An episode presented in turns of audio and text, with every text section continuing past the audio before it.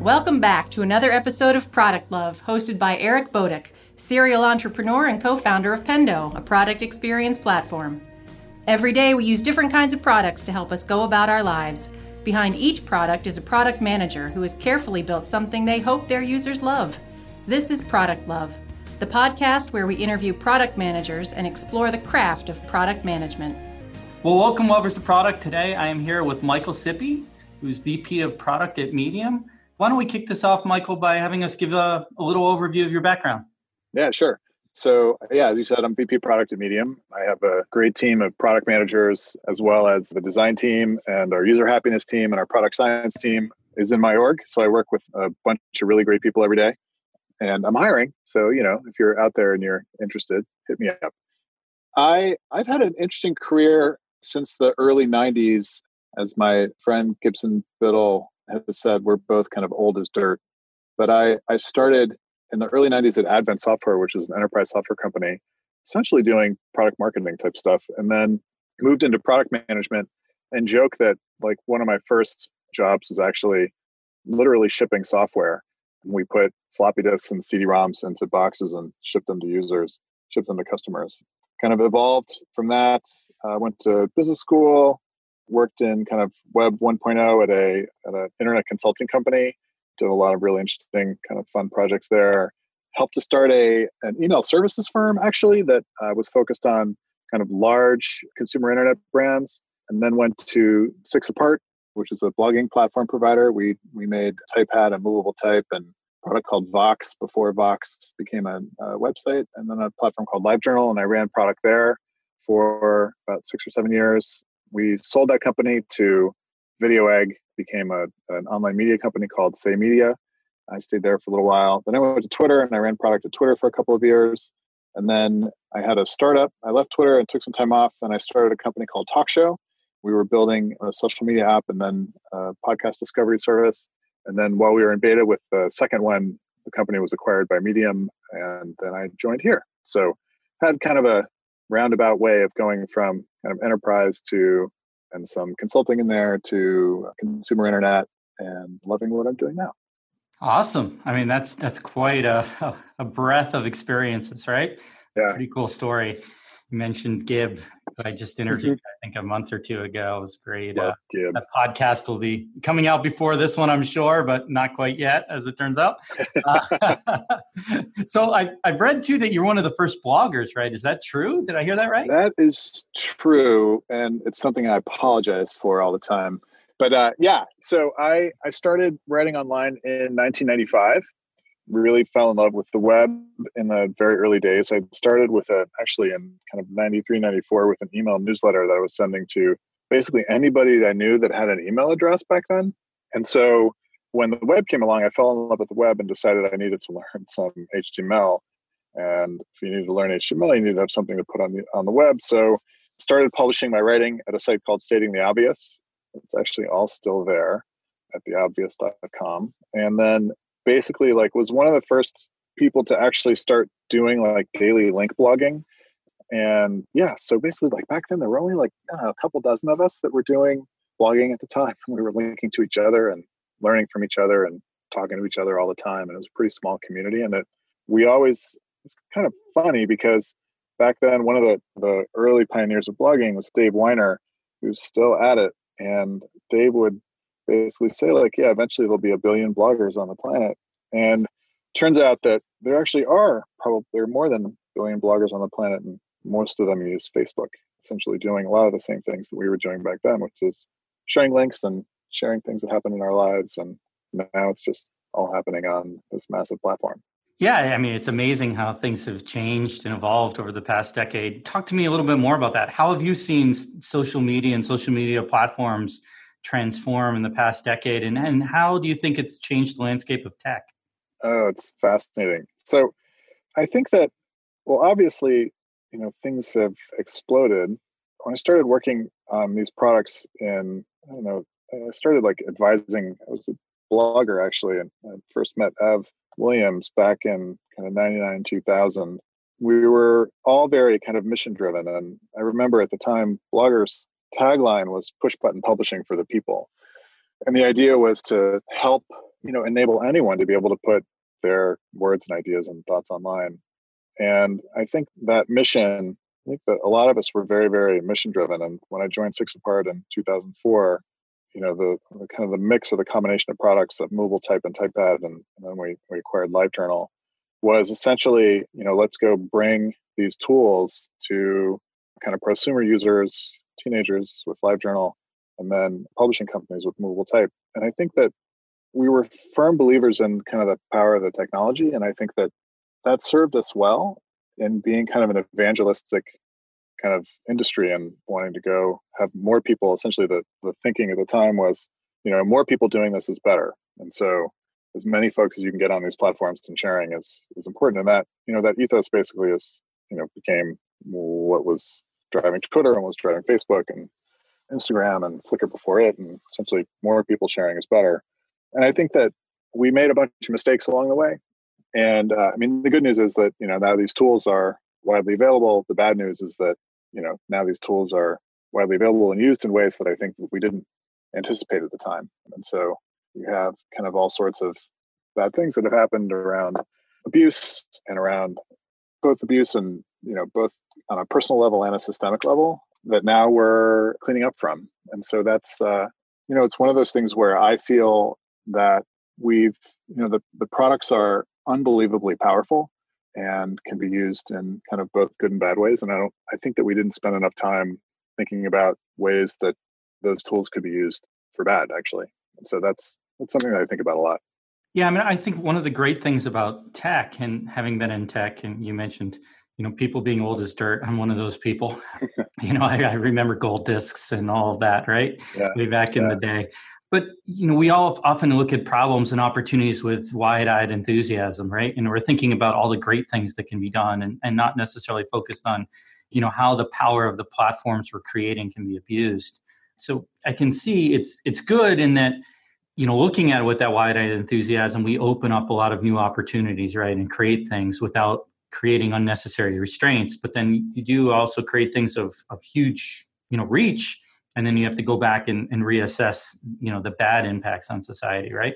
Yeah, it's funny. I was chatting with some friends the other night at dinner, and it was kind of a structured conversation at a dinner party. And one of the questions was, if you could go back 10 years, like what advice would you give yourself, or would you give companies like Twitter or Facebook or, you know, about or YouTube around how you could avoid like what happened? And I think that there's a lot of inherent, as you say, kind of wide-eyed enthusiasm and creativity about how the platforms could be used and the use cases for them.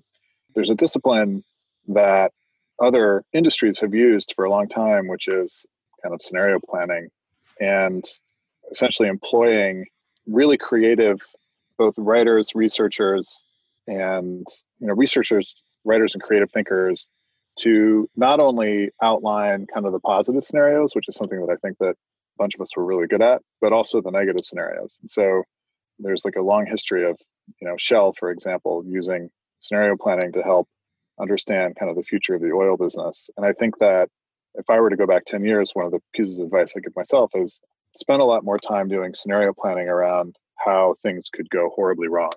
There's actually a really good article that was published on Medium the last week or so about companies now employing sci-fi writers to kind of write, you know, potential future scenarios. And I think that one of the things that you want to make sure you're doing in that type of planning is to think about the potential worst case scenario of how things could go kind of horribly wrong, so that you can think about, like, you know, backup then, what would you do to the product and the system that you're building a little bit differently. So talk to me a little bit about one thing you just mentioned, you know, and I was actually going to ask you that same question. What would you do if you could go back? What would you do differently? And it's great that you asked yourself it. That makes it even easier. But what advice would you give people today? Like, are people doing enough right now? Never mind going back. You know, it's funny. I don't know. I'm not like, I'm sure that there's a lot of introspection and deeper thought happening at the big platforms right now. You know, Twitter, Facebook, YouTube, et cetera. One of the things that I have, I mean, on the practical advice for product managers is, you know, we write product briefs all the time, and we use kind of an adapted form of the opportunity assessment that Marty Kagan writes about in his book, Inspired.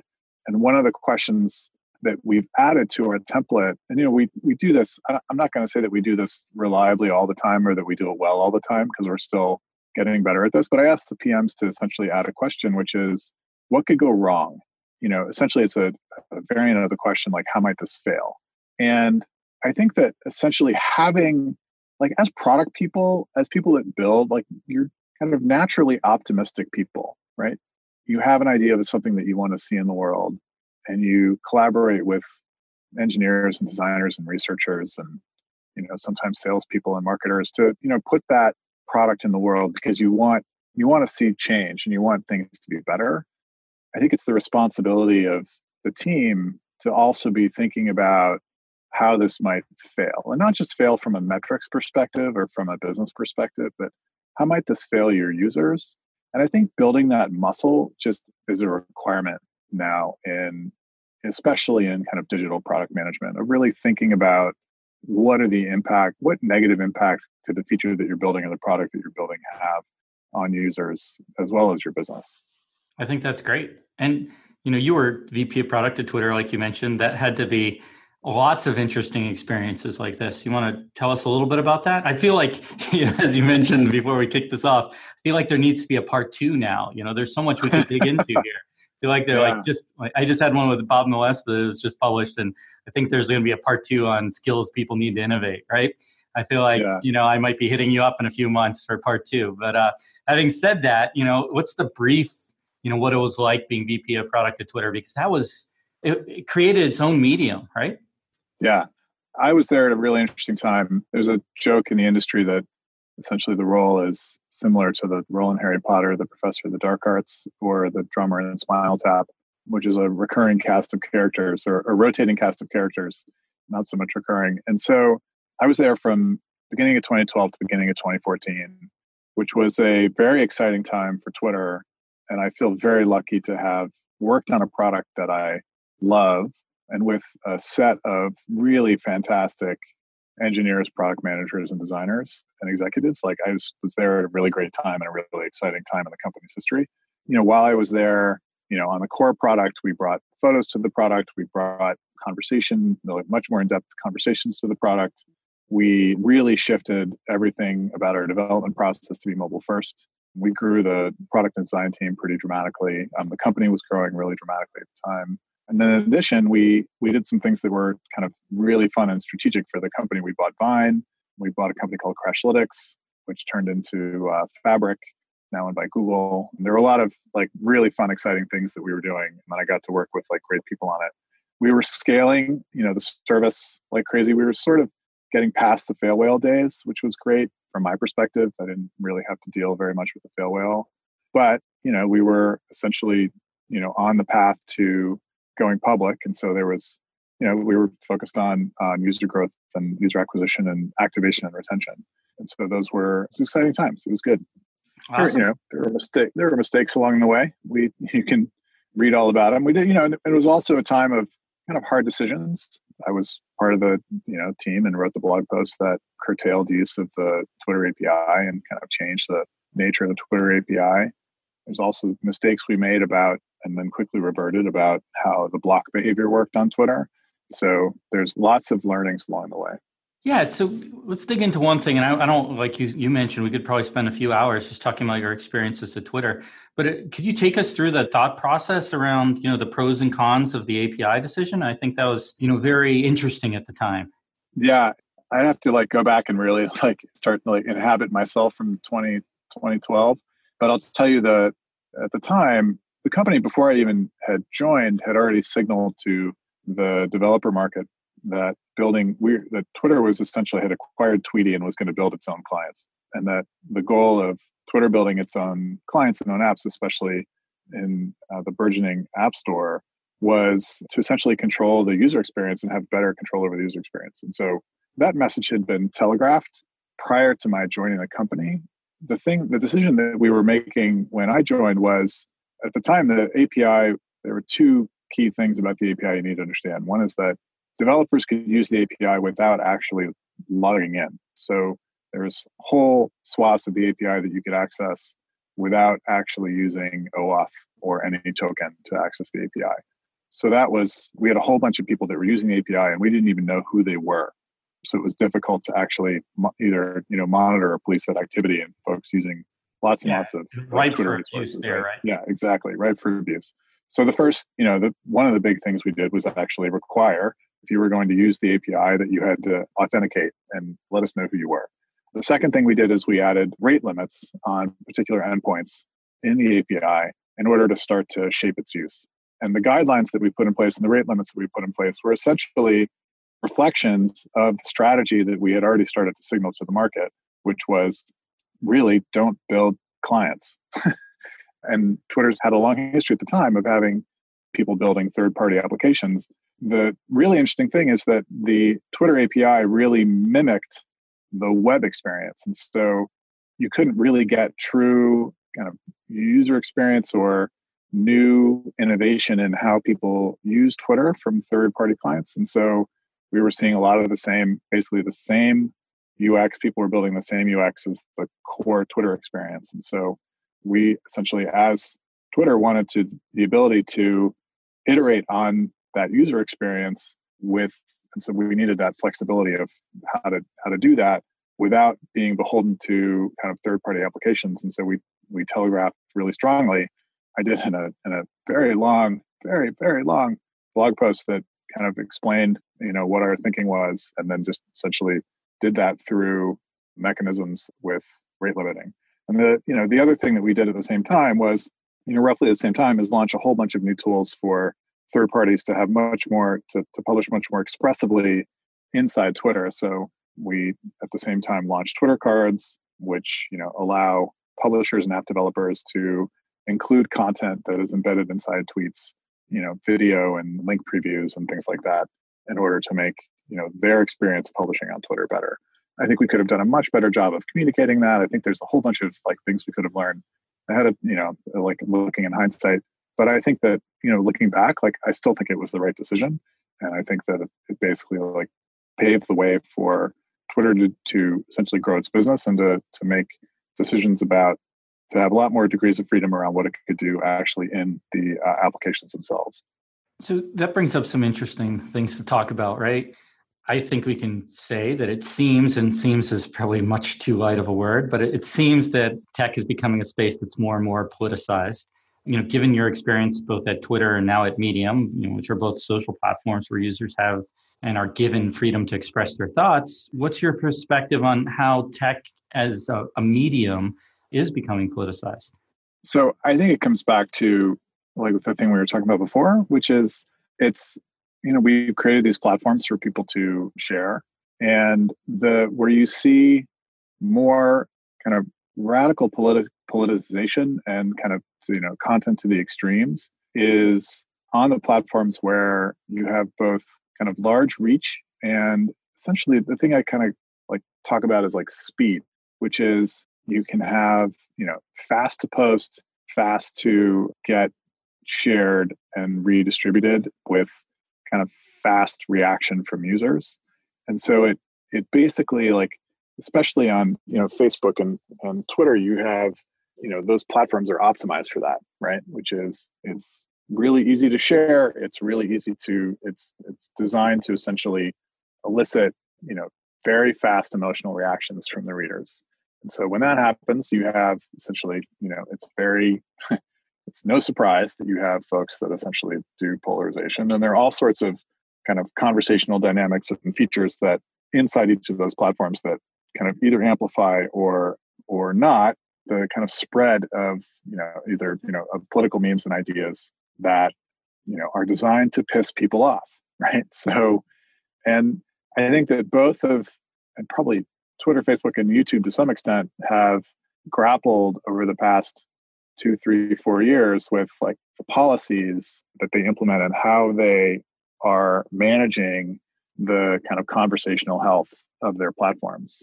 At Medium, we have a slightly different approach. And I think that the long form nature of Medium generally makes it slower. And we have really invested over the past year in a very different approach for content recommendations that doesn't give folks that are essentially writing poor quality content reach.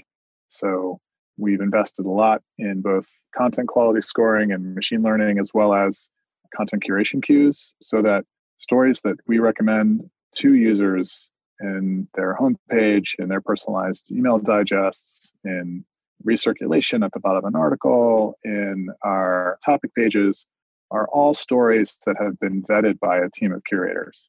And that actually gives essentially like removes the incentives, a lot of the incentives for folks to kind of write really, you know, kind of the type of political content that you see on other platforms. I'm not saying that it doesn't exist, I'm saying that it doesn't get amplified the way that it would on a Twitter or Facebook.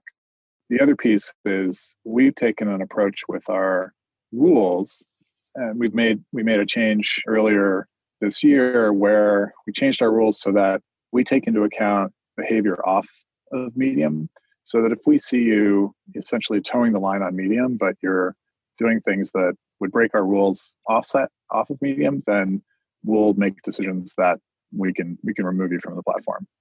We think that we're doing things both from a recommendations perspective and a rules perspective to make sure that we're spreading ideas that matter and helping people understand the world more deeply. And I think the nature of the product is very different from what's happening in kind of the faster mediums of Facebook and Twitter. Cool. So as much as I'd like to talk about, you know, Twitter, Medium, Six Apart, and LiveJournal for a few more hours, so let's save that for another day. And let's talk a little bit about, you know, skill sets for product managers. You know, you've talked in the past and you've written about, you know, concept of setting up hypothesis. Why do you find that that's really important for PMs, and how do you talk to them about setting up and testing effective hypothesis? All right, here we go. I love this stuff. This is really fun. Okay. So basically, I have this point of view that essentially all product management and even like all companies are just tests of hypotheses, right? If you go back to like the scientific method stuff that you learned in like 8th grade, right? Which is you observe some things about the world. You look at the world and you see things. And then you have a theory that says, if I do X, it will lead to change Y, right? So that's your core hypothesis. Like, if we do X, it will lead to change Y. This will happen. And then what you do as a scientist is you go test that hypothesis, right? And, you know, if you're a consumer software company, you know, consumer internet company, you have different tools available to you than if you're an enterprise software company, you have different tools available to you. But generally, like, you're going and testing a hypothesis. And so I talk a lot with my PMs and work with my PMs on like, let's make sure that you have both strong hypotheses that are kind of logically consistent, that you have data that backs them up, and like that you're bold in your hypothesis testing, right? So let me talk about both of like those two things. So like one is like, what is a strong hypothesis? One is like, well, you can actually, you actually have one. You have a theory of change. Like, if I do X, it will lead to Y. And what I really try to, you know, work with PMs that I work with on is like, let's make sure that we understand that theory of change, which is, do we know, like, let's say we're going to change a feature on a particular surface and we want a user to do something different, right? So do we know how many people visit that surface? Do we know, like, if we change this particular action, do we have any data that says, like, this is an actual problem for them, that, you know, if we change it, it'll make them better? If they actually change their behavior, what downstream impact will it have?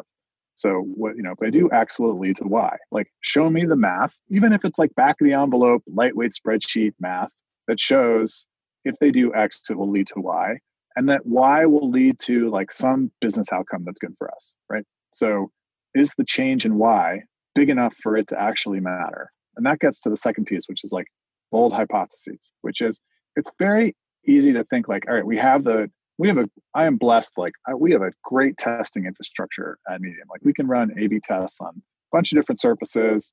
You know, we have like all sorts of tools that will test for statistical significance about whether a change has happened, et cetera. But unless you can actually make a case that if we do X and it leads to Y and it will lead to business outcome Z, like, you need to have a hypothesis that's bold enough that, you know, the users are going to notice, it will actually drive enough change so that it's worth our development time to actually go do it. And so we just spend a lot of time thinking about like, what are the problems we need to go solve? and what's our hypothesis for how we can go solve that problem? And because generally, like, we're all just product scientists, essentially, like doing tests about, you know, we observe something in the world, we have an idea, we go test whether that, you know, that idea turns into a hypothesis, and we go test whether that hypothesis is true. It's fun. Yeah, it is fun. And I think you know, the more PMs and product managers think about it that way, the better. Can you take us through an actual example? Like, talk to me about the hypothesis, how you tested it, maybe even talk about one like that. I imagine there's common mistakes people make when they set up tests. Maybe touch on that and talk to me about the outcome. Is that reasonable? Yeah, I'll give you an example. So Medium is a subscription business. We run, in the media business, it's called a metered paywall. So we allow users to view a set number of stories every month for free before they hit the paywall, and we ask them to subscribe. And it's this paywall mechanic that actually drives like our business, right? We had a hypothesis that right now that meter is set at 3 stories per month. We observed a whole bunch of data that essentially where people, how many people read, you know, 1 metered story, 2 metered stories, 3 metered stories every month. We know how many people actually try to read 4 metered stories, 5 metered stories, 6 metered stories while they're actually metered out. And we have a bunch of support requests and anecdotal data about the meter actually, people being worried about reading too many stories and getting metered out, and they just worry about their reading behavior. So based on the things that we observed, we had a hypothesis that said, okay, if we increase the meter limit, we will have an potential X% decrease in conversion to subscriber, but it will be offset by an increase in engagement from users who decide to read more. And if you have that increased engagement in users to decide to read more, over time, we would see, like, if we increase that limit to 5, we would see over time that those users would stick around longer and be more engaged and eventually convert to members. And so, you know, that's our hypothesis.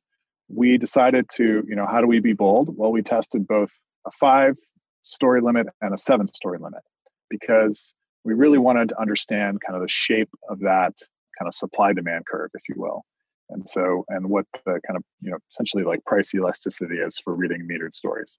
So we ran that experiment, and we ran it for an entire month of the cycle, because our meter resets on the first of every month.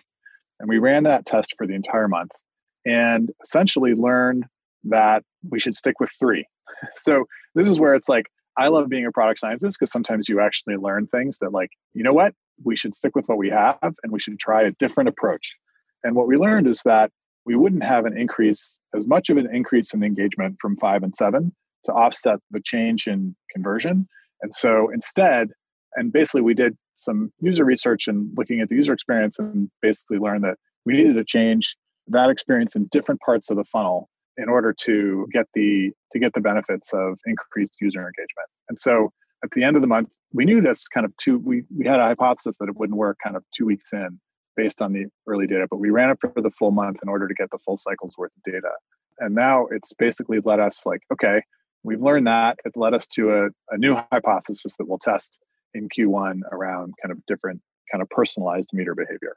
So we learned a ton about kind of trade-offs of user engagement versus conversion rates using those different meters. Yeah, that's very interesting. And I think it's interesting you had a little comment about people would ration themselves. Like, I don't want to read 3 the first week, because then there will be something I want to read and I'm not going to be able to do it. So they got to see if it's worthy. I think there was a Seinfeld about being worthy. I won't exactly mention, but that's something to the lane, whether you're worthy or not back in the day. It was pretty funny. So the same thing with reading Medium. Is this article worthy or not of one of my readings? Right. That's pretty cool. So talk to me about common mistakes you see. You know, what do you see people make as a common mistake when they set up a test? One of the common mistakes you see is that basically sometimes it's about setting up a test. Sometimes it's just about having that product hypothesis, which is that people fall in love with the solution and then they'll back into a problem in order to support the solution.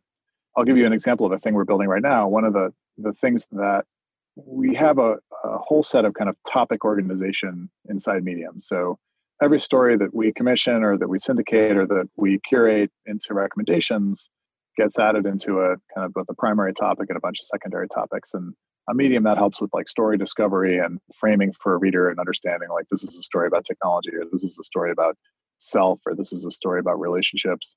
And it aids in kind of further discovery of those topics. And so, and on desktop web, it's you have many more pixels to essentially like place those topics and express those topics and help people discover those topics, et cetera. On mobile, things are more constrained.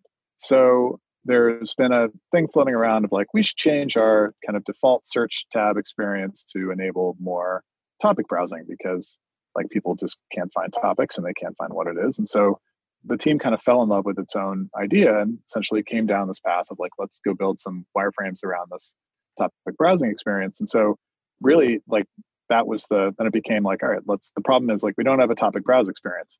And that's not really the problem. The problem is that readers aren't discovering topics well enough. So, you know, we go through a product review process here. And really one of the things we did is in product review is kind of back up and say, is this really the best way to solve the problem? And so we just spent a bunch of time thinking about like other ways that you could go solve this problem.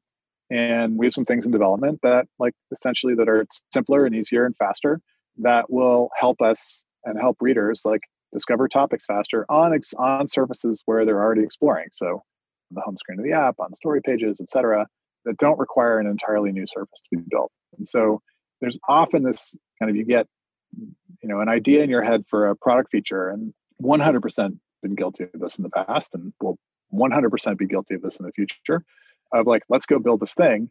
And you fall in love with the idea and you fall in love with the feature and you sort of forget that, hey, there's probably an easier way to go solve the problem that you initially started out with. Yeah, I think it's interesting. I was interviewing Ryan Singer a little while back, and we talked about the what's and the when's, like what were you trying to accomplish? When were you trying to accomplish this? What were you doing? Getting better understanding of what the customer was trying to do, as opposed to pushing a feature you think is a solution to their problem, which may not be in any case, or maybe totally. Yeah, and again, I mean, it gets to like the thing we were talking about before, like we're all just generally optimists and we love to build things. So it's fun. Like building new things is fun. And so you have to sort of be the kind of hard-nosed, like, no, but like, is this, do we really need to build this? Like, is there a simpler way or easier way to go solve this problem? Yeah, so, yeah. And is it really solving the customer's problem? Right? Yeah, exactly. So talk to me about the future. So what upcoming trends do you see in product management? Oh, man. So I think there's something really interesting happening. So on the product side, and like related to product management, just in like the consumer tech space, there's something really interesting happening with like in the broad category of connected devices, right? And we were talking earlier about AirPods. Like AirPods are pretty much my favorite new product in the past year or so, a couple of years, however long it's been, because they're really, really simple and really, really sophisticated.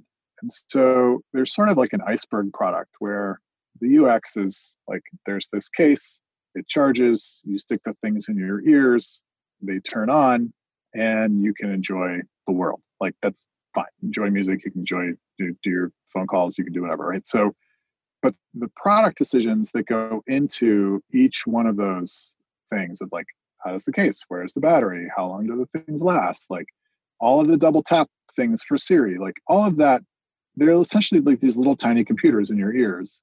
And all of the decisions that go into those things that make the user experience, the things that the consumer actually touches and feels, incredibly simple. There's tons of sophisticated kind of product decisions that go into that product. I'll give you like, so the voice things, like all the stuff that's happening with like Google Home and Alexa are super challenging from a product perspective because discovery on those devices is really, really difficult. How do you find new skills? How do you get access to consumers? Like the channels, if you thought like, you know, building and distributing things through Facebook is hard, I mean, it's like 100 times harder to get anything popular on Google Home or on Alexa. So that's really interesting to me. Additionally, like related to that is essentially all of this UX that's going into kind of glanceable UI. And basically what it's going to push us to do is really focus on the end user and the consumer in their context, and in whether it's in their home or whether it's in their car or whether they're like fumbling around and sticking these little white things in their ears, to really understand their kind of motivation, what they're trying to get out of that product, how they use it, what other things they're distracted by. And really, like, the successful products and the successful PMs that figure this out will find the best way to put the user at the center of that experience and not their product or their content at the center of that experience. And that's like, it's super, super hard. That is a really, really hard product and design challenge. Like, all of those products are going to create all sorts of really interesting product and design challenges for people. And so, like, if I were, you know, starting out in my career, I'd be thinking a lot about how do I get deeper kind of customer and consumer insight, and how do I think about essentially computing experiences fading into the background, and how do you become a great product manager for those types of experiences? I think that's a great thing to think about in upcoming trends. I see that a lot. I mean, you see the world changing. I have 3 or 4 Alexas in my home, right? I think that's going to become more and more prominent. The experiences people have and how designers and product managers think about them, it's a different way of thinking about things. I think you need to have. Yeah. I mean, and you have to think about also, like, I mean, back to our earlier thing of like, what could go wrong? Like, doing some scenario planning around what's the absolute worst thing that could happen with an Alexa device, right? So your private conversations or things that happen in your bedroom are recorded and shared on the internet, right? Like, that would be pretty bad. So you have to think about, like, how do you actually build trust with the consumer of putting that type of device, like, into your home? Anyway, there's like fun stuff in there. Yeah, I mean, there's lots of bad scenarios. Someone hacks into them and has access and can speak through them, right? There's all kinds of potentially horrible scenarios there that we want to avoid. So you mentioned, the AirPods. I'm a huge fan of them. I wish they stayed in my ear a little better, but I feel like I have a, I have an abnormal ear opening. I have no idea. They stay in, but not when I work out. Yeah. Favorite product, is that it? Or is there another one that's your favorite product? That's probably my favorite product over the past couple of years, because it's something that, like, you didn't actually think that you had this problem that it would solve, and it really solves this problem well. Yeah, that's probably my favorite. Yeah, I know. I bought it for a very different reason than I think I love it today. And I bought it because I'm a destroyer of headphone cords. Like, within 2 months, I can pretty much destroy a headphone cord. I don't know how I do it so effectively, but they tend to break. The sound gets bad. It doesn't matter if they're cheap or expensive. I try to take care of the expensive ones, at least. I still break them. So I was like, AirPods, there's no cord to break, right? So they'll last, and they have. But now, just everything else about them, I like even more. So it is an amazing product. It's such a boring product for me to pick, but it's so good. Like, it is. It changes. It's changed a lot of things for me too. I mean, the whole hands-free, I don't catch them in cords. Spend a lot more time, having conversations while doing other things, whether it's driving or, walking my dog or all of that. It's just made that whole process simple, music simple. There's some little things I would love, like, my car, it flips it onto the Bluetooth. I was like, if I have my AirPods in my ear, I really want the phone calls coming to my ear, and it doesn't seem to make up its mind, but I love that product. The other thing, you're an avid book reader. So what's a book you always recommend? Well, do you want business or like fiction? Let's have one of both. Let's have a fiction one and a business one. All right. Let me think. All right. So, I mean, for product managers, I mean, I love Marty Kagan's book just because it's full of practical advice. So Inspired, creating tech products that customers love. It's just full of really practical advice and templates and things you can go do. There's another great book that I recommend to PMs and designers as well, by Erica Hall, called Just Enough Research, which is practical advice on how to actually talk to users and do, as she says, just enough research.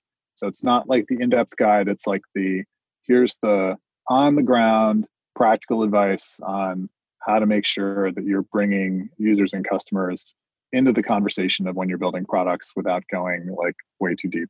So it's a very, very good book. So I recommend those two. On the fiction side, I read a lot of fiction. I can tell you, I think the best book I read this year was called Asymmetry by Lisa Halliday. It's a really outstanding novel that has 2 very different, seemingly disconnected stories in part 1 and part 2 that have the same theme and really make you think about asymmetry in political relationships and personal relationships and economic relationships. It's basically like it's an incredible novel. Really fantastic. Awesome. I read a lot of fiction myself, so I'll have to, that's one I haven't read. I'll have to check it out. So yep. One final question for you, at least for today. 3 words to describe yourself. 3 words to describe myself. Enthusiastic and reflective and silly. I like it. Every once in a while. That was great. Thank you for your time today. This has been awesome. Yeah, thank you. I appreciate it. This is really good. This has been Product Love. Thank you for tuning into this episode. Check out the rest of our articles and interviews on productcraft.com, an online magazine by and for product people.